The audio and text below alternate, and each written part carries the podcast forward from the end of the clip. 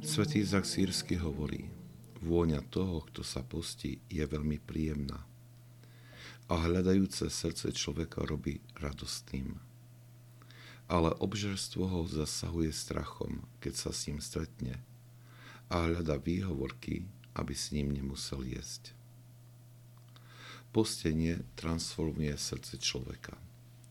Pocit hladu smeruje k túžbe po pravom pokrme, Eucharistii.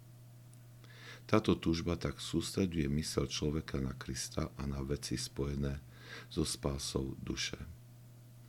To prináša ovocie. Svetý Izak Siesky to nazýva príjemnou vôňou, ktoré je vnímateľné okolím postiaceho sa človeka.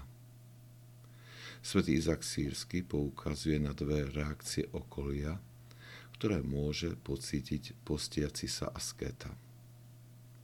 Najprv poukazuje na reakciu ľudí, ktorí sa usilujú o duchovný rast a túžia po svetosti.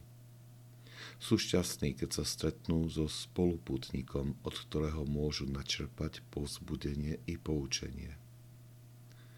Reakcia tých, ktorých srdce je ovládané vášňou obžerstva, je však opačná. Postiaci sa človek v nich vyvoláva strach, vnímajú ho ako hrozbu, pretože jeho vôňa úplne odkrýva vášenie v ich srdci. Usilujú sa preto vyhnúť jeho prítomnosti, ale často sa stáva, že na neho zautočia rôznym spôsobom, aby oslabili jeho svedectvo.